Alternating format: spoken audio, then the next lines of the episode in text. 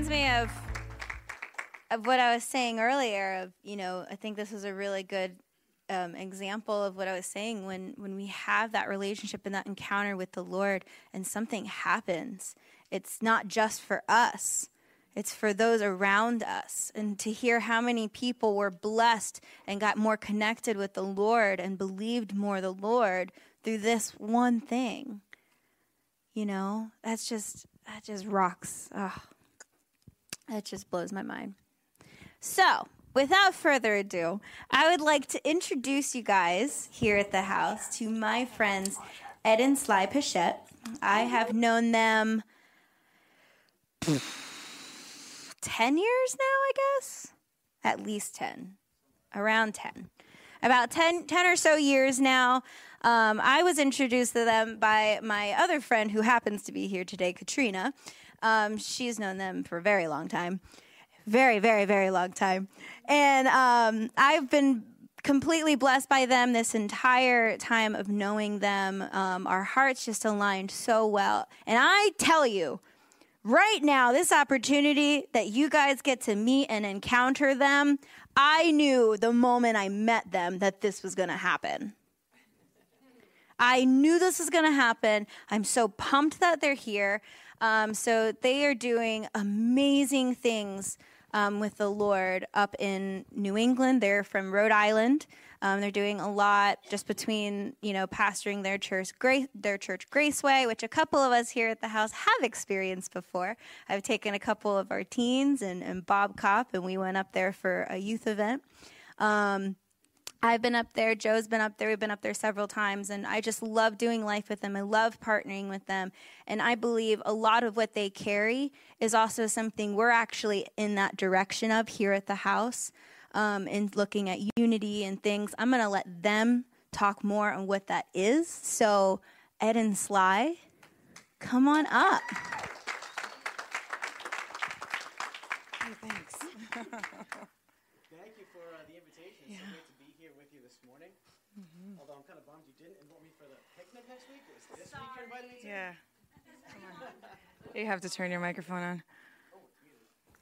Now I'm on. There you go. There we go. Okay, I'm live. I'm Well, live. before you you continue on, I just thank you. I don't know what's your name. Diane.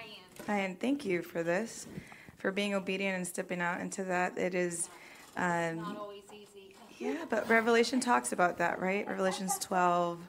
Give me the verse. Um, 21, maybe four. 21. We overcome by and the word of our testimony. Testimony. And that's it. That's it. Sharing with such tremble and confidence, though, right? And authority. Things happen, things start to change. And, and wherever you stand and you share that, there's been a transformative moment that happened in heaven. And we see the example here on earth with your grandson. And then that just has Praise the God. ability to move and just move and move. So this is this is amazing. We will be using this. This is not just to sit there. Amen. Right. So um, I was wondering uh, if you guys would, would um, be willing to take a minute to pray because the announcement about run against traffic, um, man, we can't just run past that. I think we need to intercede and pray into those things because those are some th- things that like we hear a story like this and it like it hits, and then we move on to the next announcement and then it fades away. We forget. And meanwhile, those young girls and those children are in that dark situation 24 hours a day. Um, and we don't want to forget that. We want to be able to work on that behalf and intercede. And things break and change in the spiritual long before we actually see it happen in, our, in, in front of our eyes. So let's be part of that right now. Can we take a minute and, and intercede into that? What is Chris's wife's name? Um, it's it's Tommy and Chrissy. Oh, Tommy and Chrissy. Okay, got it. Lord Jesus, thank you, Lord. Thank you, Lord. I thank you, Father, for the way that you have raised up Tommy and Chrissy and for the way that they are, they are carrying um, this burden, Lord. And uh, Jesus, I pray that your anointing and empowerment and provision would be upon them. I pray for creative strategies, Lord, as they as they navigate how to intervene and break a cycle, Lord Jesus, of destruction and torture, Lord Jesus, that young people who, who haven't even yet experienced life have been thrust into. Lord, they are in a hopeless situation, and you and you alone are the one that it can intervene. And we see you raising up people like Tommy and, and, and Chrissy, Lord, and so many others. And we pray here and now, as we stand and sit in this place, would you raise us up? Would you uh, would you let us feel the burden of your heart as you see these children, Lord God, in these dark places? May we feel, God, would you entrust us with the weight of that burden? And move us to intervene on their behalf, Lord. It's so hard when it's not in front of our eyes and we don't see it. It's not a felt thing. And so we need you, Lord, spiritually to help us to feel the urgency to move out and do something on His behalf, Lord. So would you do that and would you work this way, Father, and even show us how how we can navigate that. How can we go about uh, being the, the, the answer to the prayer that we're offering to you even now, Lord Jesus. We pray for healing, Lord. And God, I thank you for receiving that young girl who really inter, in, uh, changed the trajectory of Tommy and Chrissy's life, Lord, uh, as they saw her transition to you. I thank you for receiving her, Lord, uh, and seeing her through that tragedy. Oh God, we look to you. We cry out to you in the midst of a broken world, Lord. You are our only hope and we will cling to you with all that we are, Lord. Would you continue to speak loud and clear and give us the boldness to move when you say move? And to be quiet and still when you say to be quiet and still. Not to try to fill the silence when that's what you want, but also not to remain silent when you want us to speak up. We trust you with this, Lord. We thank you. In your name we pray. Amen. Amen.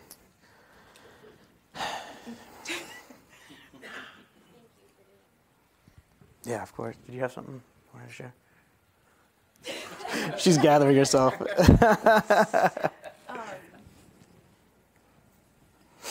that I mean, the Holy Spirit was just ministering to your life, and you can you can you know that you sense that. Um, you're talking about you know the Lord just breaking our hearts, and and we we pray that often break our hearts, break our hearts. Um, but what I sense in you was more, um, I kept hearing the word ache. Something that aches is like so painful, right? And it's almost this translation of maybe aches that you've experienced in your past. That the Lord is putting this counterintuitive word, but the sweet ache because it's a it's a ache for the things that are breaking his heart. Um, sometimes uh, not even very well explained. Like you can't explain what it is. It's just like this this deep ache. Um, and all of us that have experienced ache, we know that aches don't really go away when you rub them or when you drink something. Mm. It just takes time. But that that time in that process um, has to happen. And that ache is good. It's so good because the Holy Spirit's just giving you things and downloading things and the dreams and promises fulfilled in this time for you is just it's so beautiful. So the Holy Spirit's just got you. He's got you.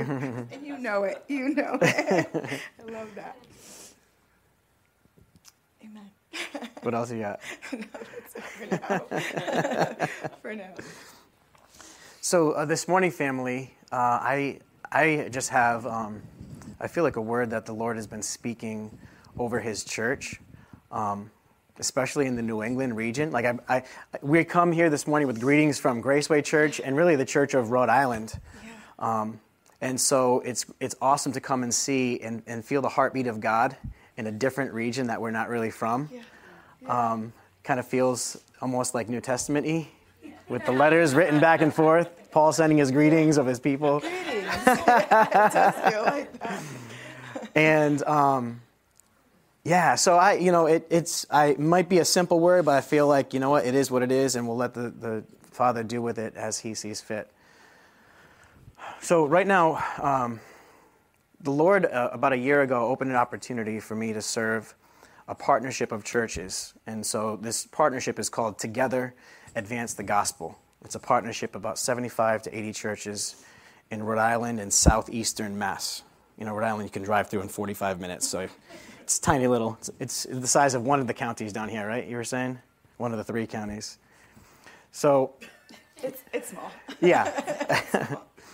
and so God has been doing some really um, exciting and then challenging things with the church at large. So when I say the church this morning, I'm, I'm talking about the wider context, the, ch- the body of Christ. Just so you know, when I say church, I'm not talking about Graceway or the house specifically. It's God's people. Yeah. And I think this is one of the areas where the Lord is challenging us and inviting us to move to a new place because He wants us to see the way He sees. We see with such a limited perspective, and God is inviting us and say, Come up here. Come and take a look at what I see from my perspective. When I look at the church, I don't see all these little boxes of Graceway and the house and Eagle's Nest and these things. I see one family, one church, and all of these man made divisions just so that we have order and organization and know what to do with money and missions and all this kind of stuff. This is all man made. And God is calling his people back to the heart of what uh, being a Christ follower is all about. The purpose, the meaning, that first song we were singing, the meaning of it all, to the heartbeat. Jesus Christ, the Son of God, restoring all things into unity under the, the, the headship of Jesus Christ, Ephesians 1 9 and 10. This is what it's all for. And boy, we have got our work cut out for us when we are living in a time where it's almost like we look for things to be divided about. We just enjoy arguing. We just enjoy getting into it. I don't know what, what it is about that. Maybe, I don't know, we just, we're too feisty because we don't get into physical, like, I, I don't know what, what it is all about. But if things are too peaceful and harmonious, it's almost like someone's got to jump in and like, this is, something's not right here. And throw a wrench into it all and screw it up. so I began to feel this burden, um, well, really over 20 years ago in Bible college, but I began to see um, a little bit more of what God sees about, I want to say it was 10 years ago or so, when I was serving uh, on Aquidneck Island. So it's in the town of Newport. Katrina, you know Aquidneck Island's three, these three towns, Portsmouth, Middletown, and Newport. About, well, no, I'm talking about the island. About 60,000 people. So there's three towns, three public schools, uh, you know, three public middle schools and high schools, one Walmart, No and Wawas, and unfortunately. yeah, no Wawas. and 52 churches. It does seem like a lot, doesn't it? It does seem like a lot.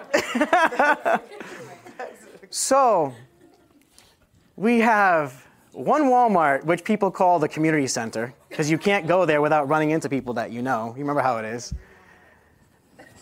And, um, you know, just a few grocery stores. And everybody goes to these same few schools, same few markets, in the same store. And then Sunday morning rolls around. And then it's time where we come to gather as a church family. And we splinter off and we divide and we go to our little fractions. Something's backwards. Something's not right. Remember Jesus' prayer in John 17 was that it would be one. And now, the condition that we are living in, the world is more united than we are. Is this? Let's not put. Let's not record this. Might, might, I might not have. Uh, this is the tangible reality that we're living in. In so many ways, the, the secular is more united and in one heart and mind than the church of Jesus Christ. God, help us. But the Lord is calling us to attention. Yeah. And I believe the more that time transpires and has that call echoes louder and louder for those who refuse to hear it or even worse, res- uh, fail to respond and do something to it, there's, it, it's going to get, we're going to start having some sandpaper rub against one another. It's going to get harder and harder to ignore that call. Mm-hmm. And I think the result of trying to ignore that is going to is going to be not a pretty sight. The Lord is calling us together to be experientially one. Mm-hmm. Because every single church will talk about the unity of, the, of, of Christians.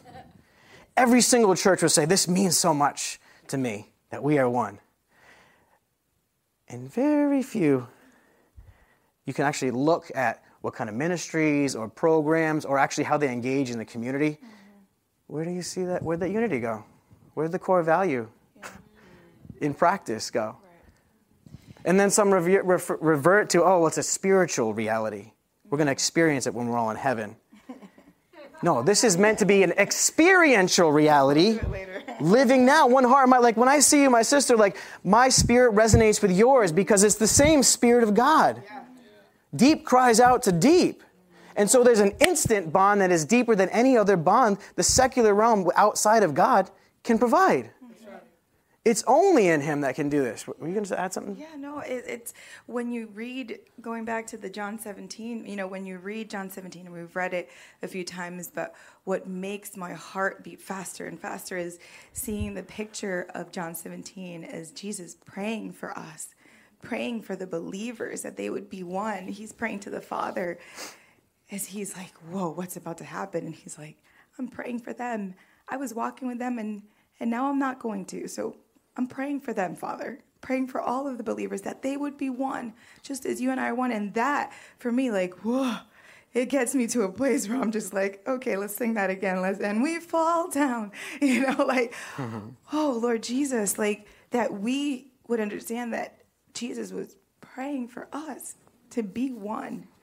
He wants that. He desires that. He was praying for us to just be one and to honor that oneness, to understand what it means that I am no longer my own, that I belong to you. And we're an extension of one another. I don't end here. Like you and I are one.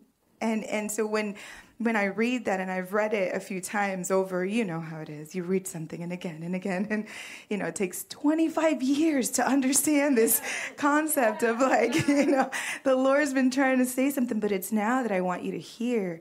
Those that have ears, let them hear. If you have eyes, just see what is in front of you. And so the timing of it all, right? When he wants you to hear and understand certain truths yeah. that are there. But now I see, oh, my heart just skips so fast and beats so fast to understand that Jesus Christ was praying for us to become one. Yeah. Yeah. And we see it. We're and seeing it, it. It's a it's a hard reality to live in because as beautiful of an idea as it is, um, unity means that we are all coming under under something. So there is a certain facet of being united that requires submission and yielding. And that is ultimately under Jesus Christ.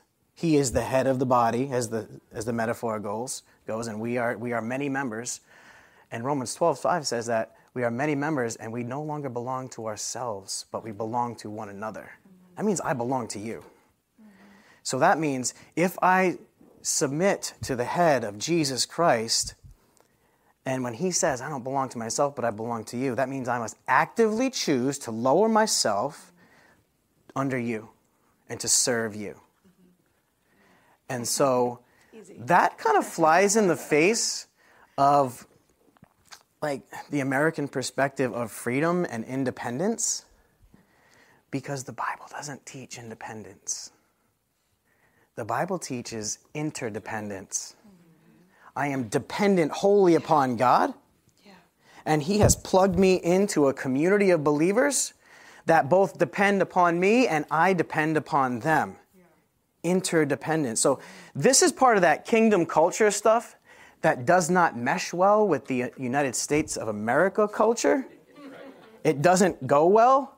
And so, this is where the um, kind of American, like, patriotism slash like Christian patriotism stuff, it really gets ugly because people will take the message of the Bible and try to like weave it into political views and it doesn't really fit. We're talking about a whole other kingdom.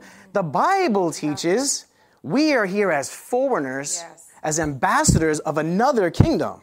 We are residents of another place. This here is temporary, and while we're here, we're on mission. We're not here just chilling. We're here on mission. And the way that we accomplish that mission, Jesus said it, and it's all throughout the scripture, by truly being one. The greatest evangelistic tool, strategy that we have is being one with one another. He said, when we love each other, that's when the world is going to know that Jesus is the Son of God, sent by Him to come and save the world. Everybody, it's so easy to skip to skip to the step and say, we, we want the lost to know Jesus Christ as their Savior. And we run and make up all these really great like plans. Let's go do this. Let's go, let's go to this community. Let's go do that. And we overlook the very most potent initiative we have. Let me just serve my brother. Let me just serve my sister and live with integrity. Yeah. Let me just actually lower myself. That's the best way I can reach the lost. Yeah. Lower myself and, and serve my brother and sister. Yeah. That's what Jesus said. Yeah. But it's such a hard thing to actually do because it means every day I have to die to my own self and give myself to somebody else. yeah, well, I'm waiting for the day. so, um, you guys, is everyone familiar with the Hebrew word shalom? Yeah. What is what is the what do we typically know that as meaning? Peace. Peace, Peace right. And so this word shalom, um, the Lord has emphasized this to me over about the past year or so. And uh, after really digging into it, coming to a more thorough study of it, we see like there's multiple uses of this word shalom, and different, and, and it is even in different forms. Oh, okay. Jump up anytime you want to.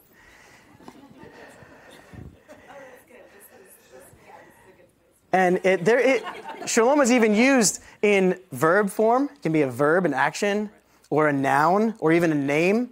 Uh, with Gideon, Gideon called the Lord Yahweh Shalom, the Lord is peace. And so it's both of these forms of speech, but really, you guys know, like, the meaning is more holistic. Shalom is whole, complete, finished, restored. So I want to read two quick examples from the scripture where shalom is used just to see that this meaning. Exodus 21 33 is one place, and this is going over one of the community rules for Israel. It says, If anyone uncovers a pit or digs a pit and fails to cover it, and an ox or a donkey falls into it, then the one who dug the pit must shalom the owner for the loss and take the dead animal in exchange. He must shalom, in other words, like a repay, like restore the balance here. You did something and it caused harm, it caused, injury, and so now you must shalom, you must put things back into balance and re- replace what, what was thrown off. Shalom him. And then this one I love, though, in Nehemiah. We know the story of Nehemiah when he went to Jerusalem and the city was laying in, ru- in ruins. And the wall that had been built up and was this majestic sight at one point had been just crumbled to pieces. They're just laying all over the ground around the entire city. So Nehemiah came and the Jews were living in Jerusalem at this time in their homes, but no one was doing anything, about the wall that was laying all over the place. And so Nehemiah had this burden and said, I, I can't stand for this. This is God's city. This is supposed to represent and reflect the God of the nations. So he re- gathered the people together, they made a strategy, and they rebuilt the wall. And it only took them about two months. And it says in Nehemiah 6:15, it says, So the wall was shalom on the 25th day of Elul in 52 days. The wall was shalom. All of the broken pieces had been put back and restored to their rightful place. Shalom. It was whole. It was unbroken and put back where it belongs. And this, this is the meaning of shalom. And there's so many implications of that word and then how it is used throughout the scriptures. So, so personal shalom is tied to the idea that our lives are multifaceted. All the areas of our life, from, from our physical bodies, psychologically, spiritually, emotionally, socially, financially, all of these facets of our lives are, are, are it, to experience shalom must be fit together in their proper place and in alignment with how God has designed us to be. And so, shalom is when that is the case. Shalom is also very rare at a personal level and impossible without Christ. Because every true peace is rooted in the King of Peace, the Prince of Peace. So, one way to visualize it is like a puzzle. And so, you're putting this puzzle together, and when all the pieces are there, and then you can see the image completely, it's shalom. Everything is right. But I don't know if you've ever put together a puzzle and then there's like one piece or like two pieces that are missing and you start flipping the couch cushions and like digging like no i spent days working on this thing. But oh side note never buy a puzzle from goodwill.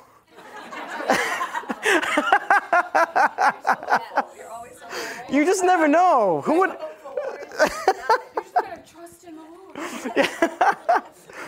if there's if there's a piece missing it's not shalom. That is not good. It's not complete. okay, so so this idea of shalom, like this is actually, in a sense, this is how I have come to see the Bible at large. It's very, very simple. Just holistically, like Genesis 1 and 2, God creates all of creation and puts the crowning achievement of the man and wife, and everything is perfect. He created it in shalom. And then we roll around to chapter 3. And all that starts to come tumbling down with the introduction, with the invitation of sin and brokenness into the world. That's the first three chapters.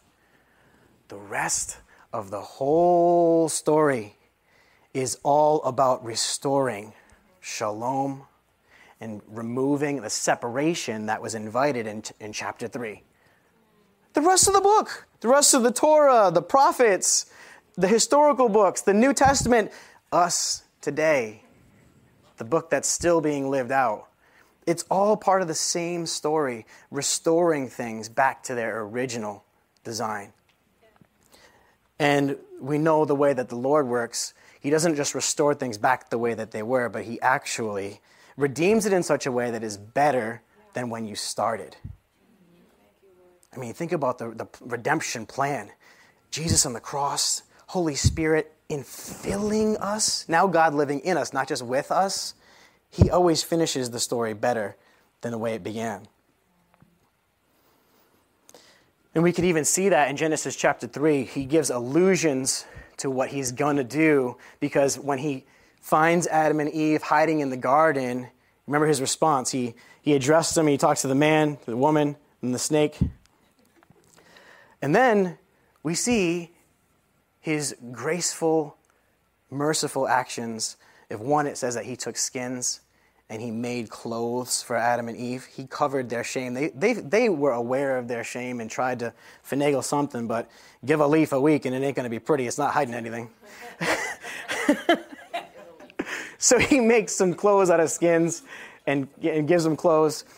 Thank you, God, for your mercy. And then this merciful act of removing them from the garden. Remember, he said, We must not let them eat of the tree of the life now, or they will live forever. Can you imagine? Think about the brokenness. We're talking about some of the brokenness in this world right now. Can you imagine living forever in this downward spiral of brokenness and death and torture? God said, No. Removing Adam and Eve from the garden was an act of grace so that he can do the redeeming work on the cross. And now we live forever, not by eating of the tree, now by believing on Jesus Christ. And we live forever in a whole new way. so uh, there's one last thing about shalom is this, is that even as shalom is, is holistic and completeness, it is not necessarily absence of conflict or absence of trouble. What it is, is it's a restorative, healing presence in the midst of the trouble. It's like this incomplete puzzle but it's just not yet done. The pieces are there, and you've got the help that you need to fit them into the right place. And this is what we're called to be in the world experience and live in the shalom, but be a shalom presence, a healing, restorative presence in every context where the Lord has plugged us in in work, in our neighborhoods, at the markets. Just a healing, restorative presence, engaged in the places where God has, has put us, and always listening. Where are the opportunities to be a restorative presence here and now? And so the reason I, I bring up this, this word and this idea is because this is what I have been hearing God speak, the Father speak over His church uh, this year and in this season. God is speaking over His body, shalom, wholeness, be restored. In a time and place where there is divisions and fractions, and for all intents and purposes, it's a fractured body. He's speaking shalom. He's calling us back together. And all it takes to see that fulfilled is yes, Lord. Yes, Lord. We receive it, we will follow it. And I think that this call to wholeness and joining ourselves to the greater body at large is the really the initial build up to a shift in the church culture, to a shift in um, real Christ centered lifestyles, and, and really, at the heart of it, revival.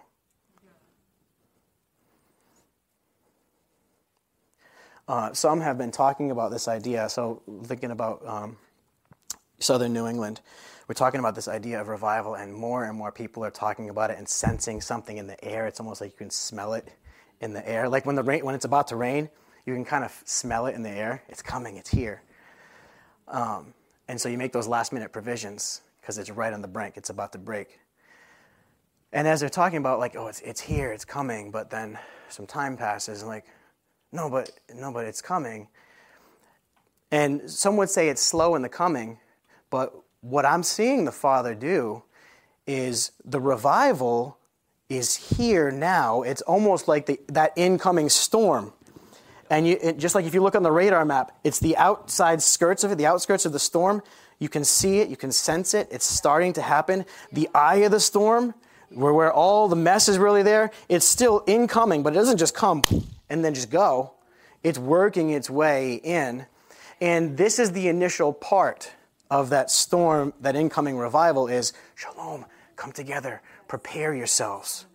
Because when the glory of the Lord comes and revival hits, this is, we're not looking for, God, don't bring us a revival that lasts five months.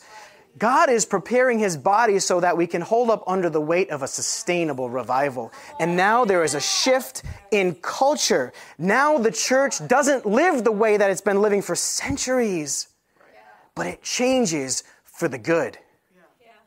And it changes for the long haul. It's a sustainable revival. Man, we've read of so many revivals of, of times past. There's a flare up, and each and every one lasts for so long, and it, it has its life, lifespan, and then it dies off. This is a new time. Yeah. This is different the Lord is moving in a new way and He's preparing us and even showing us in advance what He's doing. And so all we have to do is say yes and engage in that call, shalom, say, Yes, Lord, I will give myself to you and to the people that you have called me to. And then He's going to continue that refining work, strengthening and preparing us, and calling us to a new way of living that doesn't match the culture of this world. So when the Lord says, when you love one another the way I love you, the world's going to recognize that. Right now, the world doesn't recognize anything in the church. It's just a nonprofit charitable organization. It's tax exempt status for now.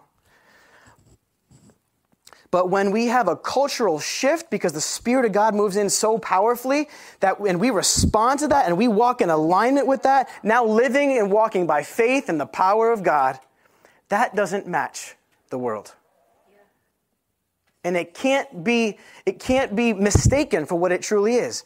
That's not natural. No, it's supernatural. That's Jesus.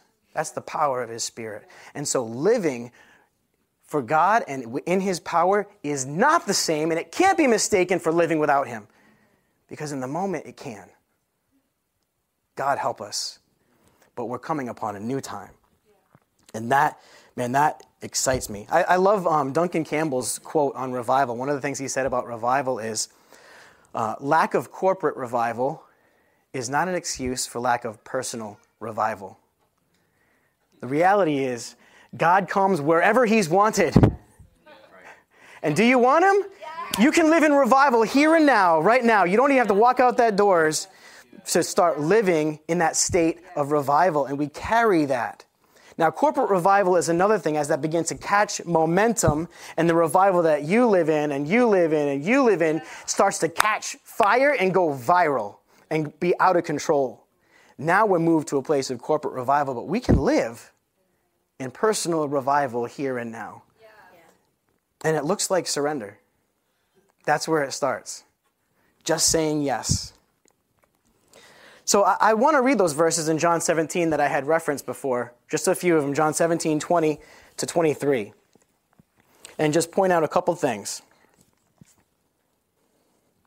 It says this My prayer is not for my disciples alone, this is Jesus. I pray also for those who will believe in me through their message, that all of them may be one. Father, just as you are in me, and I am in you. May they also be in us, so that the world may believe that you've sent me. Now, look at this. I have given them the glory that you gave me, so that they may be one as we are one. I and them, and you and me, so that they may be brought to complete unity. And then the world will know that you sent me and have loved them even as you have loved me. The shalom of his body, the restoring of God and man to a unity that is even greater and deeper than the unity that God and man had in the garden. Did you catch how he prayed for that?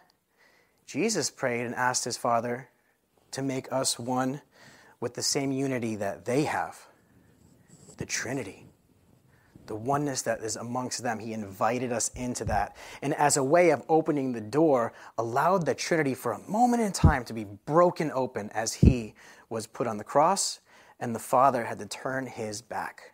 The Trinity was broken open.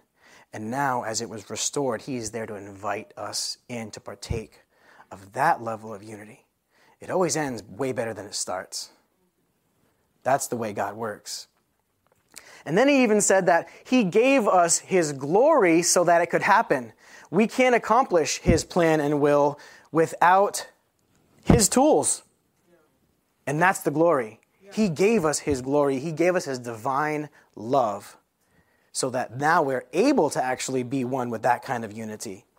And now, this is what I love about this. This is what it talks about when he said, I gave them the glory so they could be one. So God's glory manifest in his people is something you can see because it's oneness. It's honoring one another above ourselves. It's yielding to one another, submitting to one another, serving one another. This is the manifest glory of God. It looks like one church. We can see it. And this incoming revival is bringing the answer to Jesus' prayer, and we have been invited to be part of it yeah. here and now. Yeah. So the question is how do we get there? So, like practically speaking, what, what are some things that we need to be aware of? And there's two things I just want to propose, just put out there for consideration and maybe for prayer. Um, in Mark chapter 4, you guys would remember the story of um, when the disciples were on the boat with Jesus and the storm came in. And remember, as the storm came in, Jesus is so at peace, he's actually asleep. And this squall is literally starting to break the boat up, and the disciples think this is their last night. So they're freaking out, trying to steady the boat. Finally, they're like, wait, where's Jesus? Wait, what? He's asleep? So they go find him, they wake him up, and they're, Jesus, don't you, their words are this way in Mark 4. Don't you even care if we die? Or are you just going to peacefully let us all leave this place? And Jesus kind of rebukes them. And then he looks at the storm and he says, Peace, eirene. This is the Greek equivalent of shalom. Peace, be still. And I think the important thing to draw from this how do we respond to God's call to shalom? The important thing to, to, to, to gather from this story is Jesus, in the midst of that turmoil, showed us how to respond over and above the disciples. They see this and they're scrambling, trying to manufacture ways to save the boat and keep their lives. This is the natural way of humans self preservation. God wants me to live. God wants me to be well. God wants me to be whole. How can I make it happen? Our priority one is preserve myself. Jesus, he saw the storm and he engaged in the con- conflict, and then he said, Peace be still, and brought peace to the conflict. When there are some unsteady waters in front of us, there's a crossroads that we're at where we can choose to avoid and preserve self and just kind of let that be and say, oh, I'm, I'm not going to engage in that. That's not godly. I, I'm just going to, I'm going to go over here and just keep my peace.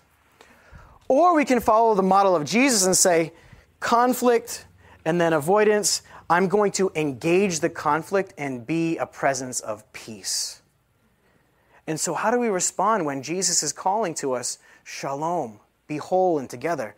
Move towards the conflict. Don't avoid it, but move with a heart of love and compassion towards it and see how God will guide from there. It doesn't look like our natural tendencies because we're always looking to guard ourselves. And Jesus will put us in some vulnerable situations and say, I am your safeguard, not you. Even your own decisions to preserve yourself can only go so far. But at the end of the day, any situation can come and throw you out of whack. You just, you just feel preserved and protected in, in this particular moment.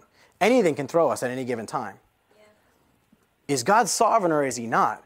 And if we trust in his sovereignty, we'll be willing to follow him into uncertain, uncharted waters and say, God, I'm going to just trust the result to you and see what you want to do with this.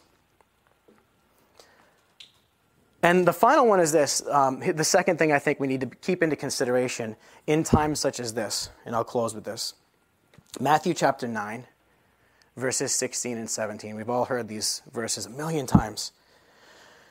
Jesus said, no one sews a patch of unshrunk cloth on an old garment, for the patch will pull away from the garment, making the tear even worse. And neither do people pour new wine into old wineskins, because if they do, the skins will burst, the wine will run out, and the wineskins will be ruined. No, what they do is pour new wine into new wineskins, and both are preserved. We know this. We've heard this over and over. And the concept is very, very simple. But when the concept is brought into our own specific context, it is very easy to overlook what is actually happening and recognizing when there is a new wineskin, one needed, two, recognizing a new wineskin when God puts it right in front of our eyes. It's challenging to see this because he's talking about a new vessel and when God does a new thing, something new, it doesn't always look the same way it did in the past. And so, even a new wineskin, just think about something like this. They come in all shapes and sizes and forms. I mean, even think about uh, when Jesus turned the water into wine. That wasn't in a wineskin, that was in a wash basin for the servants.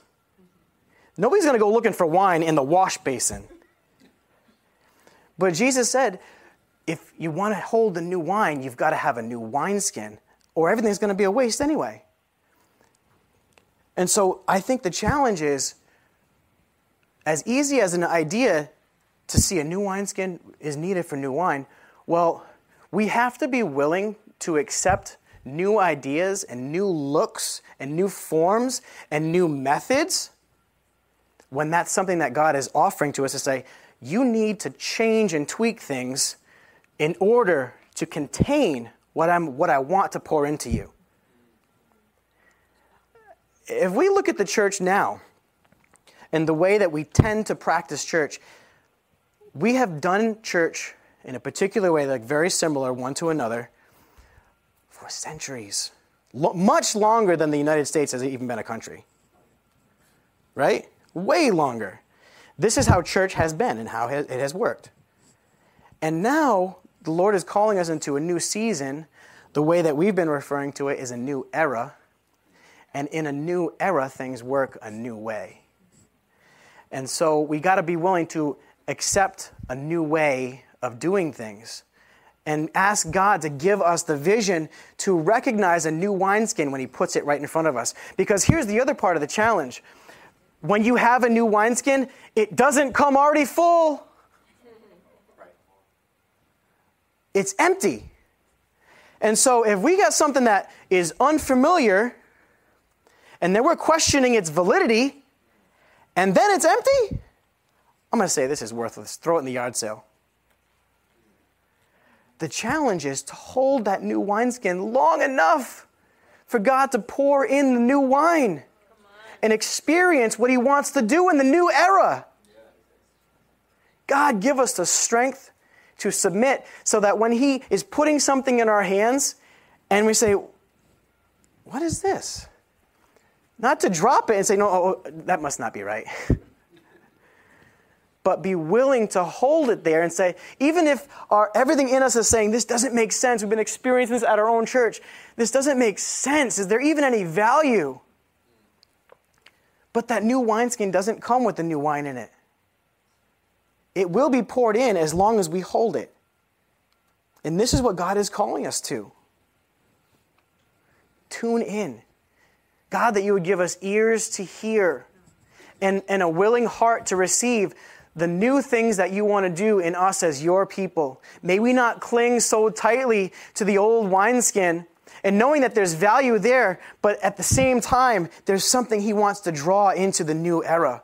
May we be a people, a transient people. The time that we're living in, we are living in a hard time. Why? Because we're living between the two worlds.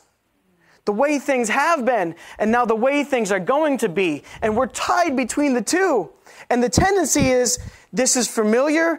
I know it works, at least to a certain extent. This is uncertain. I'm just going to stay here.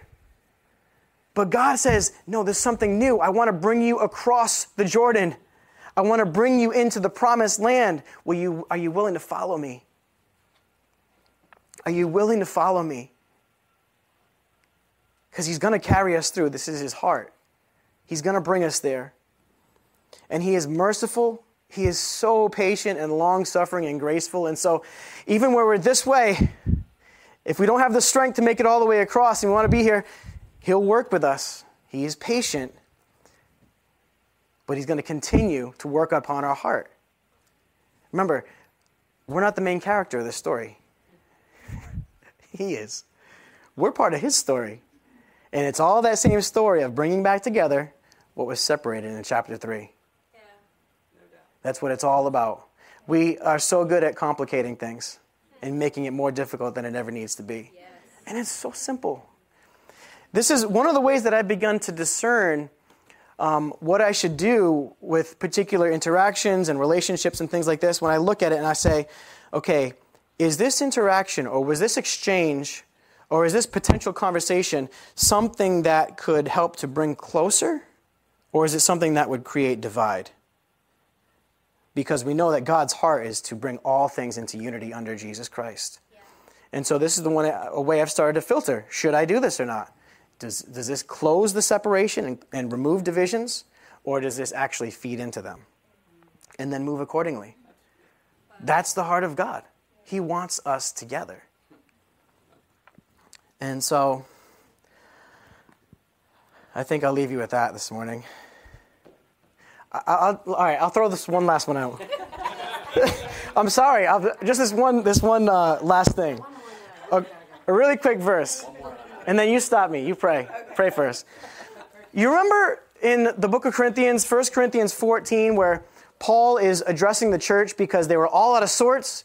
You got people, you know, speaking word of knowledge and tongues and all, and it's crazy. It's nuts because the Holy Spirit is moving in mighty ways, and we know He lives in each and every one of us. And so, anytime anyone feels a prompting, boom, they're shouting it out, and it's just a madhouse.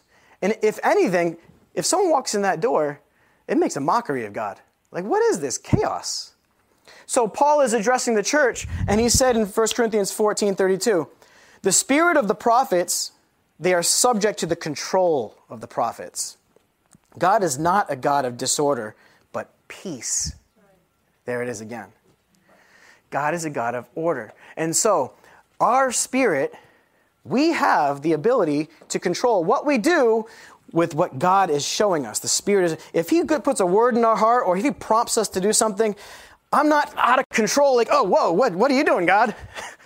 No, no, no, that is not how it works. he deposits a word in your spirit, and then at the right and appropriate fitting time, we release it. After we discern who is it for, is this just for me? Is this for the house? Is this for a family? Or, or is this the right context? Maybe I should share this with this family after service is over. Maybe this isn't something that the whole service needs to stop, but I need to identify this person afterwards and share it with them. So it's this whole idea. Paul is speaking to this church and he's saying, listen, God, I'm not saying that you're not hearing from Holy Spirit, you're making this stuff up, but I am saying that when you hear from God, you can control what you do with it. Right. Let's keep things appropriate. Now, in those times, the church was insane. So he needed to temper that. And so, I, you know, I don't know about churches around here, but I know in churches around southern New England, that is not a problem that we have. We don't need to temper anything. Actually, I, th- I look at this and I say, the way that we need to, what we need to learn from this, the spirit of the prophet is subject to control of the prophet. God is prompting people all the time, and we're sitting on our hands because we're in control of what we do with it. Yeah. Yeah. And so now we're living in a time where where I'm like screaming, shouting over the church, get up and do something. Show me some sign of life. Are you alive? Is there a heartbeat here? Because the control of the people is so strong, they're not doing anything with what God is prompting in their spirit. Yeah. And so we need a new level of boldness to speak out and do something. God's moving, He hasn't stopped moving, but we have. We've exercised, and a lot of times, we've exercised too much control and not enough discernment. And so, again, in, in the season that we are in, God, help us. but He'll do it. He'll do it. My, I hope this wasn't too harsh. My hope is to be an encouraging message to the body. to say God is on the move. He's calling us into a new era. If there's any discouragement or hurt or, or any of this that you've experienced, the Lord is doing something new and we can be part of it. And it's all about being whole and complete, joined together in perfect unity with Him and one another. Every member of the body serving and loving one another. So. Yeah, we need admonishment. Ed, thank you for preaching to my soul.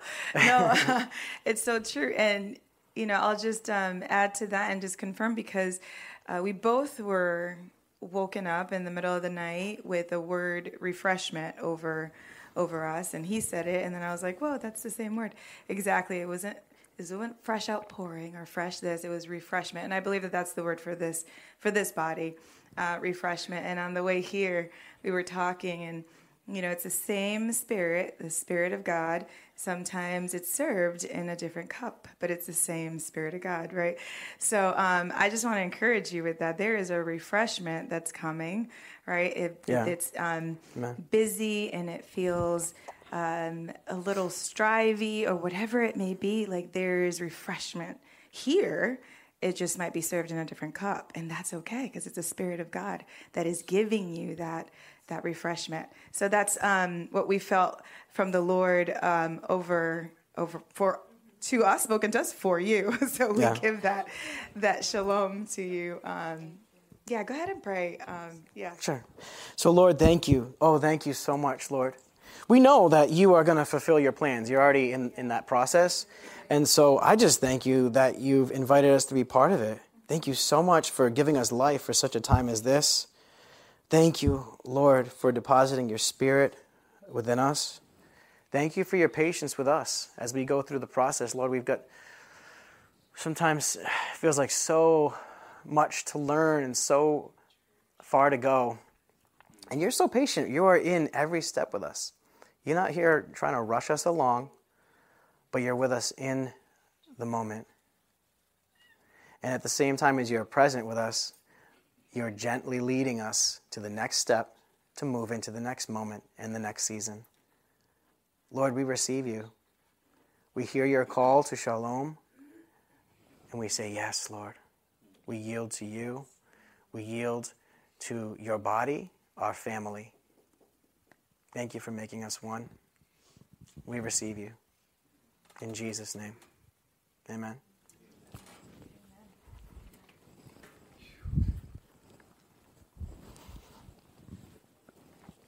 You see why I love them so much? Not yet. Oh. um, it's so cool. Um, just um, I'm gonna have Rob come up in a minute, but it, real quick, I just want to say like it's so cool because I've shared this a couple of times here at the house. Um, but back in 2014, this was literally like within weeks of meeting them for the first time.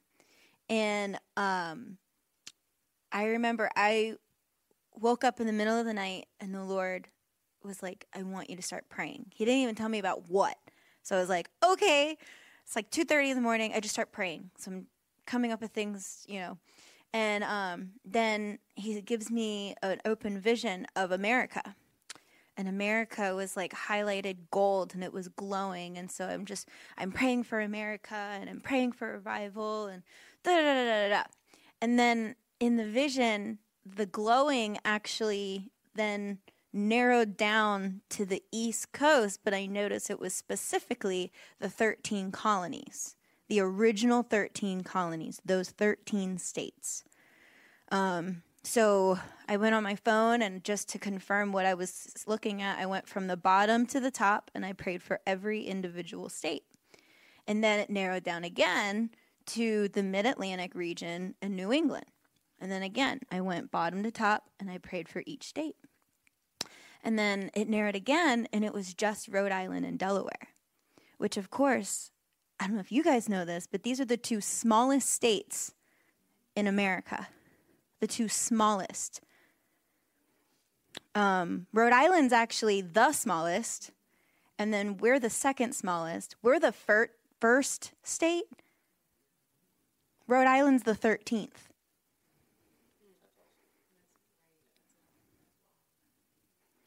And and I didn't actually know that till probably at least a year or two after this vision. I had no idea Rhode Island was the 13th. Then that was like a whole other level of what? and so this this thing of this of this revival, I've known it in my heart for almost 10 years. I've known it's not revival in the way we've understood it in conversations with them, in conversations with Pastor Robert, there's something different. And I've talked to individuals in this room, and I see some of you nodding your heads of, yeah, yeah. Um, so I'm excited for for them sharing and the connection that's now been made between Rhode Island and Delaware officially today. Um, because what's beginning to happen is what the Lord told me about 10 years ago did I know a lot of these minute details in between were going to happen? Did I know like this transition that we're having that we're having at the house was going to happen? Was nowhere on my radar.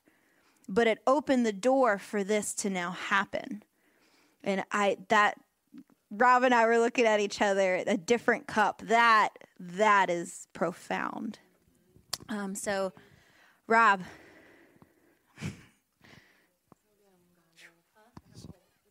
So this is this is so exciting to me. So thank you guys for being here today. Um, Amanda spoke a few months ago, and it was sometime last year, I think, and and God put this thing on me that day when she spoke because it was such a powerful word that she gave. But what Ed, what you've been talking about when you're talking about the culture, that's something that that a lot of us can can sit there and go, oh, we want to see the culture change. We want our culture to change.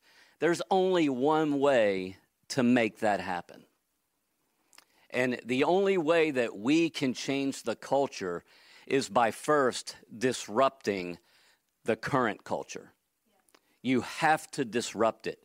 Jesus was the ultimate disruptor of culture.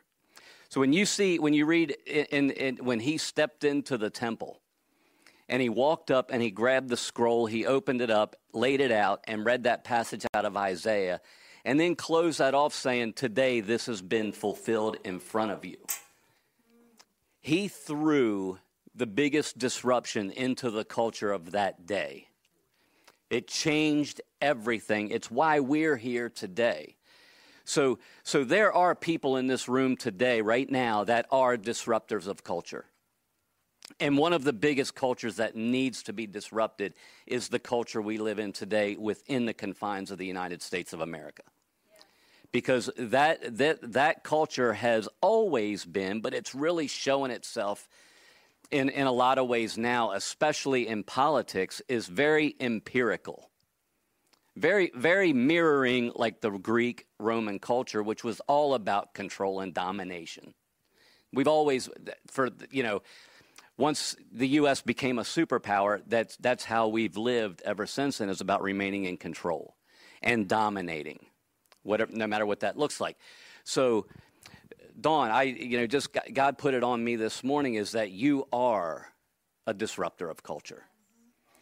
You know, because you're you're you're stepping into something, and, and she and, and she kind of said it when she was was saying that stuff to you earlier. You're here to throw a wrench into the works. We all are. So, so something we do in Sozo a lot, especially in our trainings, is after we go through a teaching, we do something. And, and Ed, while you were praying, I heard Sully said, she said the word, and she said activate. So five minutes before that, I asked them through text message, can I do an activation? And you echoed it. So, so I want to activate, I want us to do something to activate the word that's just been released to us today.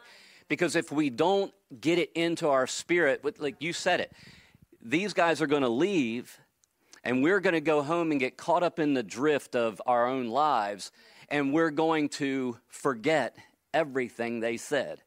Except the part where we go those, those friends of yours gave an excellent word. What was it about? Something about something but it was good I, you know so so what i want to do is I, I want to do an activation this morning and and so if you will I don't even know what I'm going to say because I'm just like trusting God in this one. So, if you will, just that's true. So, if if if you guys can all just close your eyes and just first off, this is for my sake, just take a deep breath in. And as you let it out, feel the shalom that Ed was talking about. The thing about about it, it is peace and it is restoration. It's reconciliation. It's all of those things. Yeah. So repeat after me. Say father god i receive the word this morning and today i choose to allow that word to penetrate my life so that I can be a disruptor of culture. Not from rebellion, but through submission to you.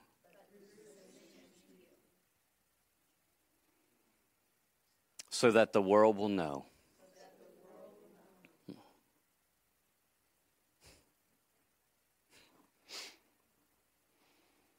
that your love conquers everything.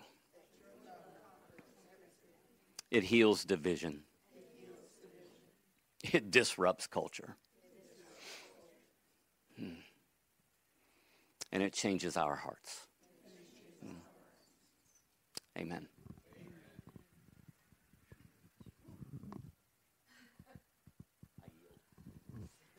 Shoo, man. How you guys feel? Mike's over there. Oh my goodness. Oh. All right. Well,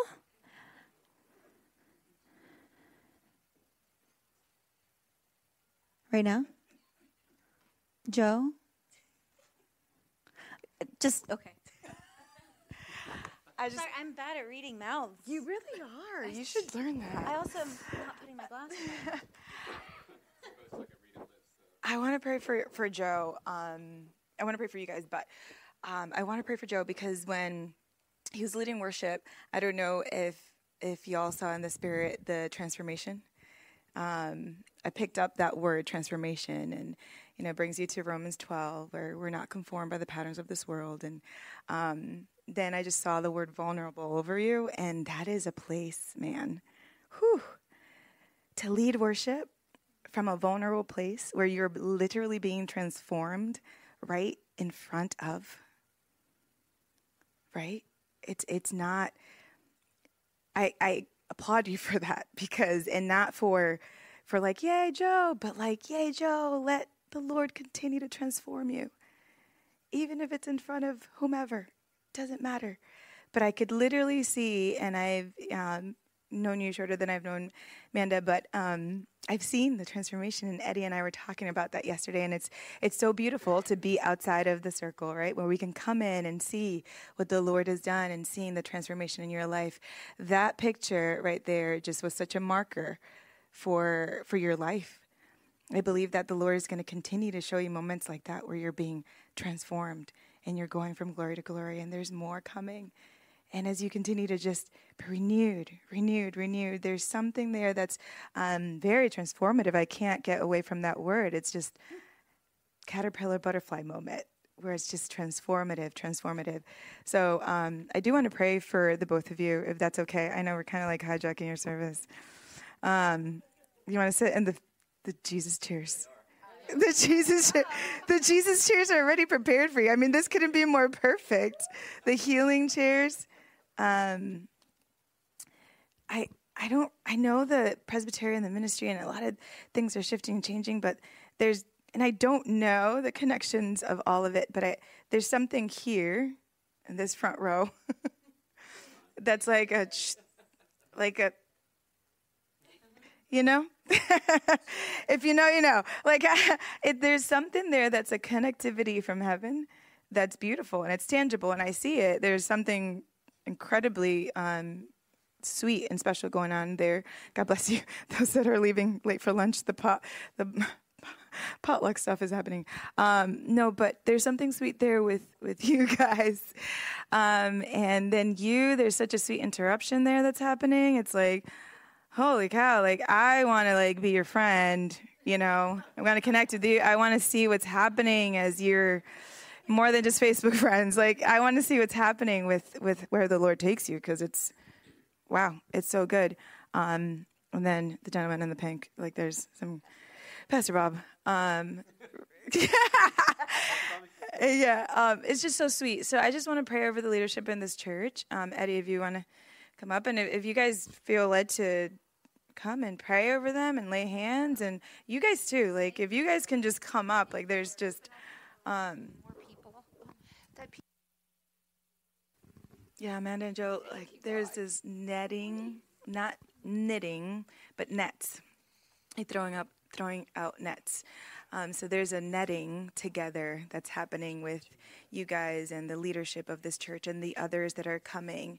Um, you know, Pastor Bob. Just there's this netting. There's nets that are being thrown, and but the nets are together.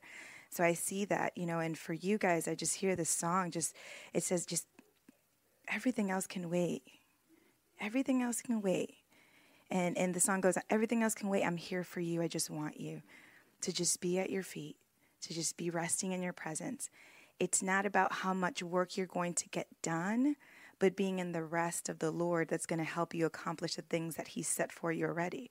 It's already done. it's already done. And those nets are just interweaved together. And it's the most beautiful. And that's how you're going to be able to see the catch come in, right? The nets coming together. So, Father, I just thank you for for the leadership in this church, God. I thank you for uh, what you're painting. You're painting such a beautiful picture here, God, and, and they're ready to receive it. They're saying, Yes, Lord, activate me, show me what we need to do um, together as one family, as one body. We are ready and we're we, we're willing to do whatever it is that you are asking of us. We already know that the plan is set. We already know that there's the things that you want us to do are set in motion and in place. And now we just have to simply walk in it, but together, submitting to the one another and walking together with those nets together. Hallelujah, Jesus. Hallelujah, Jesus. Bless this leadership, Lord. All of the people that are that walk through the doors, the ones that are going to be walking through these doors in the coming months and years, Father. May this be a house of praise to you, God. A pray a place of healing, of deliverance, of salvation. That's what we desire for this house. Let it be all of the things that are just been spoken over this house. Let it just come. Let it just come, Lord Jesus. I pray, God, that I know that we're in a kind of remote place, but as those doors open, Father, that your spirit should just blow upon the houses and miles away, wherever it has to be. Let this be a place where people are drawn to because of your presence residing in this place. And the unity, the oneness, the reverence for you, God. Let them come, Lord Jesus, to be at your feet and fall on their face. Jesus, we love you and we thank you. We thank you, God. You are gracious, you are good, you are kind. In Jesus' name.